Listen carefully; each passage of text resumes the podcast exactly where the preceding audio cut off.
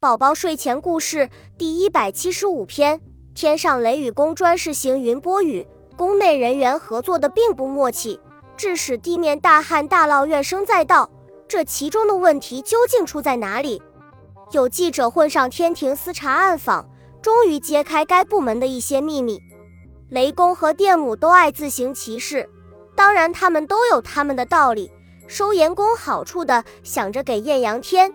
得填农红包的忙着送喜雨，阴一阵晴一阵，你也别见怪，多半是他们在相互怄气。一次某地搞庆典，想湿润空气，请雷公赴宴，却把电母邀去。届时雷公挥臂肋骨忙个不停，电母哼着小曲出宫却不出力，这就是干打雷不下雨的起因。闹哄半天也没见水珠打湿地皮。此地又欢庆请二位都入贵宾席，他们宴上喝高了，极力表现自己，借着酒劲在云头大施奇功。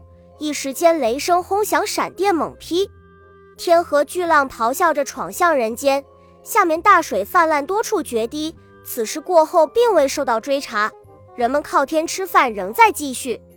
让人难以恭维的不止雷公电母，云小子、疯丫头也各有怪脾气。您该明白，风调雨顺多么难得，把他们全妈撒顺溜，谈何容易？